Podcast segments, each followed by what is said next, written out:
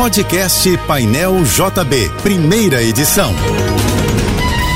Fique agora com as principais notícias desta manhã. Oferecimento Assim Saúde. Hospitais, clínicas, exames e mais de mil consultórios. Ligue 21025555. Univassouras, formando o profissional do futuro. Acesse univassouras.edu.br. Equinor, energia para levar a gente ao futuro. Juntos, Americanas Empresas. Uma Americanas inteira para a sua empresa. E Sebrae, a força do empreendedor brasileiro. Apoio Soluvan, o shopping do seu condomínio, maior distribuidora de contentores e lixeiras do Rio.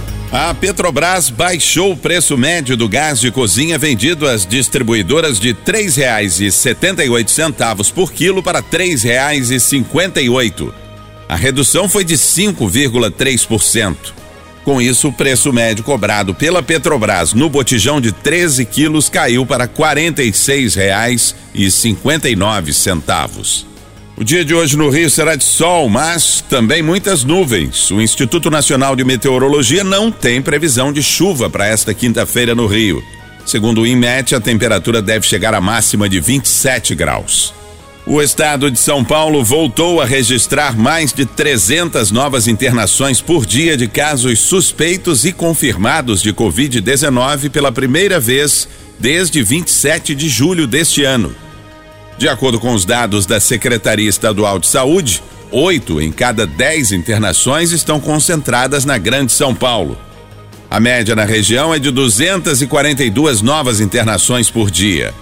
Na capital paulista, a média chegou a 195 na terça-feira.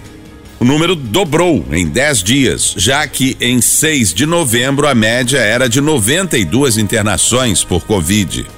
O presidente em exercício do Tribunal de Contas da União, ministro Bruno Dantas, entregou ao vice-presidente eleito e coordenador do governo de transição, Geraldo Alckmin, uma série de documentos com diagnósticos sobre a máquina pública. A equipe usará os dados como uma das fontes para embasar relatórios sobre cada área da administração federal. A previsão é que o relatório final da transição fique pronto no dia 10 de dezembro.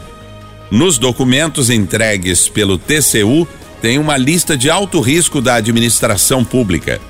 São itens vulneráveis a fraudes, desperdício, má gestão ou que exigem mudanças, como regras fiscais, obras paradas e controle do desmatamento.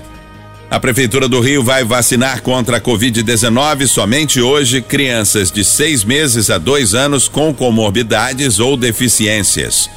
A Secretaria Municipal de Saúde informou que recebeu do governo federal apenas 9 mil doses da vacina pediátrica da Pfizer. Por isso, a vacinação será só hoje em 131 postos de saúde da capital fluminense. Os locais de vacinação podem ser consultados no site coronavírus.rio barra vacina. A SEDAI adiou para o dia 25 deste mês a manutenção preventiva do sistema Guandu.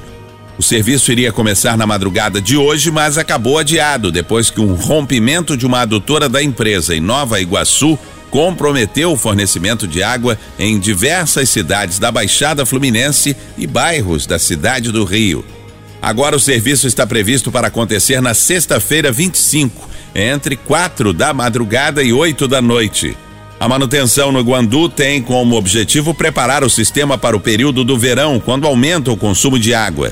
Esse sistema é responsável pelo abastecimento de mais de 9 milhões de pessoas no município do Rio de Janeiro e na Baixada Fluminense. O corpo da ex-jogadora de vôlei Isabel Salgado, que morreu em São Paulo, será velado e cremado hoje no crematório e cemitério da Penitência, no Caju, na zona norte do Rio. O velório está previsto para começar às 11 da manhã na Capela Histórica. Uma cerimônia será realizada às duas da tarde, apenas para parentes e amigos, e em seguida o corpo da ex-jogadora de vôlei será encaminhado para cremação.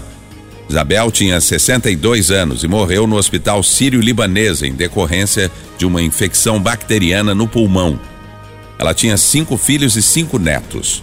O governador do Rio, Cláudio Castro, e o prefeito da capital fluminense, Eduardo Paes, divulgaram notas ressaltando a importância e o legado de Isabel para o esporte nacional. As apostas para a Mega Sena da Virada já podem ser feitas. A estimativa é pagar 450 milhões de reais a quem acertar as seis dezenas, o maior prêmio da história do concurso, segundo a Caixa Econômica Federal. É sempre bom lembrar que o prêmio principal do concurso da Mega da Virada não acumula. Se ninguém acertar as seis dezenas sorteadas, o prêmio será dividido entre os apostadores que acertarem a quina. Começa hoje o período de matrícula de alunos e pedidos de transferência de creches e escolas na rede municipal de ensino do Rio de Janeiro. Os processos de inscrição foram divididos por grupos de estudantes e o calendário completo pode ser conferido no site da Prefeitura.